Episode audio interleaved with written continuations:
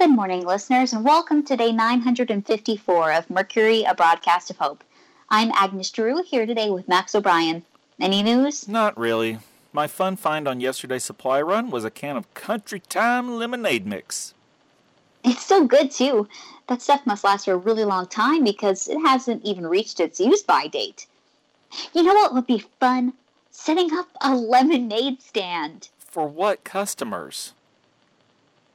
Okay, good point. You know, I had a lemonade stand as a kid. We called it the aid station, as in lemon aid.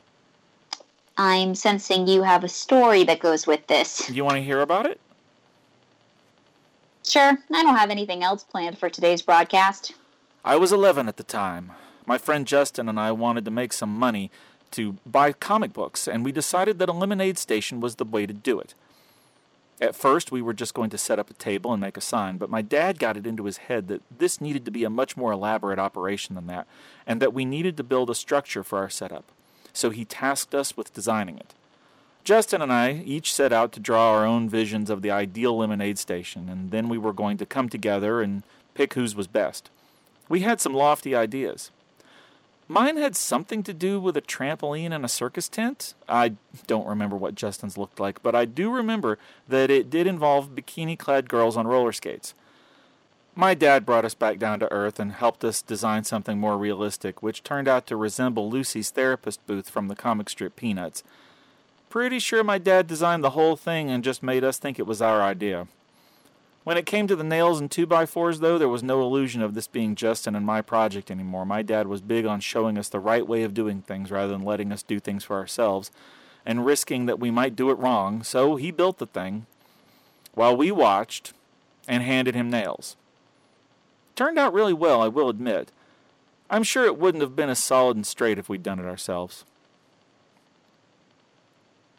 I think a little tilt to your stand would have added to its charm. I'm sure it would have, but it stood straight and tall with all the angles square. Even though Justin and I hardly got to help with the construction of it, I was proud of that stand when it was done. We got our supplies, hand drew a sign, and we were in business. So, how'd it go? Eh, not so great. We started out with it in front of the house, but we lived on a cul de sac, and after our four or five neighbors each bought one, we realized that we had exhausted our entire customer potential. So we realized that we had to move it down the road to be on the through street so that we could get some foot traffic and car traffic. And that worked? Turned out that moving it wasn't all that easy. Like I said, it was solidly built, which means it was really heavy. Justin and I tried moving it ourselves, and it was just too heavy for us. Then we tried loading the thing into my radio flyer wagon to haul it, but it was too big and heavy for that, too. Ended up denting the wagon with it, a move I regretted in later years when I realized what my vintage radio flyer could have been worth had it been in better shape. We finally admitted defeat and had to enlist my dad's help again. By that time, he'd gone back upstairs to his study, assuming that since he had built the thing for us and set us up with our supplies, that we could take it from there. And what was your dad's solution? Oh, we loaded it into the station wagon and drove it 600 feet to the corner. And then how was business there? Oh, it was actually pretty good. We sold out of all the lemonade that we had, then we walked home and had Dad bring down the car so we could load it back up and drive it home.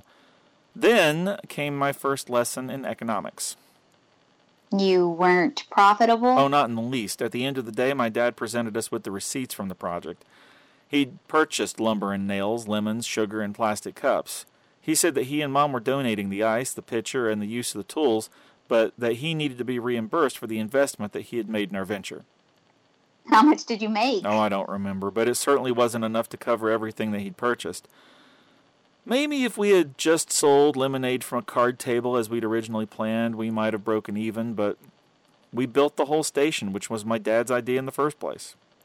So he convinced you to build the station, built it for you, and then wanted you to pay him back for it? Yep. He hauled us and the aid station down to that corner and made us sell Dixie cups of 25 cent lemonade every Saturday until it was paid off. I don't remember how many consecutive weeks we had to do it, but let me tell you, long before we were done, we were sick of it. Between that experience and the fact that there wouldn't be anyone to buy lemonade from us, I guess a lemonade stand isn't going to happen around here. I guess we'll have to drink the citrusy, sugary goodness all ourselves. That I can help with.